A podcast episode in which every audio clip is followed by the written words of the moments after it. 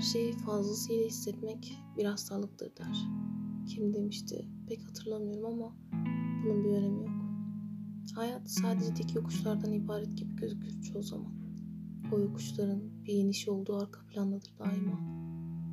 Kimisi bencil davranır. Yalnız çıkmak istemez bu yokuş. Kimisi korkaktır. Bu yokuşun bir uçuruma çıkmasından korkar. Cesur olanlar da vardır. Onlar her şeyin farkındadırlar. Yorulacaklarını bilmelerine rağmen kendilerinden ödün verirler. Ben, ben ise bu hastalıklı ruhum yüzüne hislerimle savaşırken cesur davranıp bence bir korkak olmaktan kaçınamıyorum. Gizlerime sakladığım tüm yaralarım son zamanlar meydanda.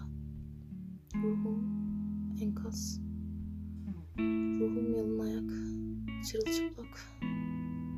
Hissetmek bu hastalığın en acı tarafı. Zihnimdeki tartı bozuk. Değer kavramı sonsuz vadeye uzanıyor.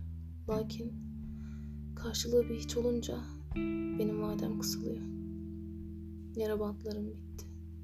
Ruhum kabuk bağlamıyor artık. Gecenin zifiri karanlığında gözümün ferleri ışıldamıyor. Gecem gündüzüme karışıyor. Yine karanlık.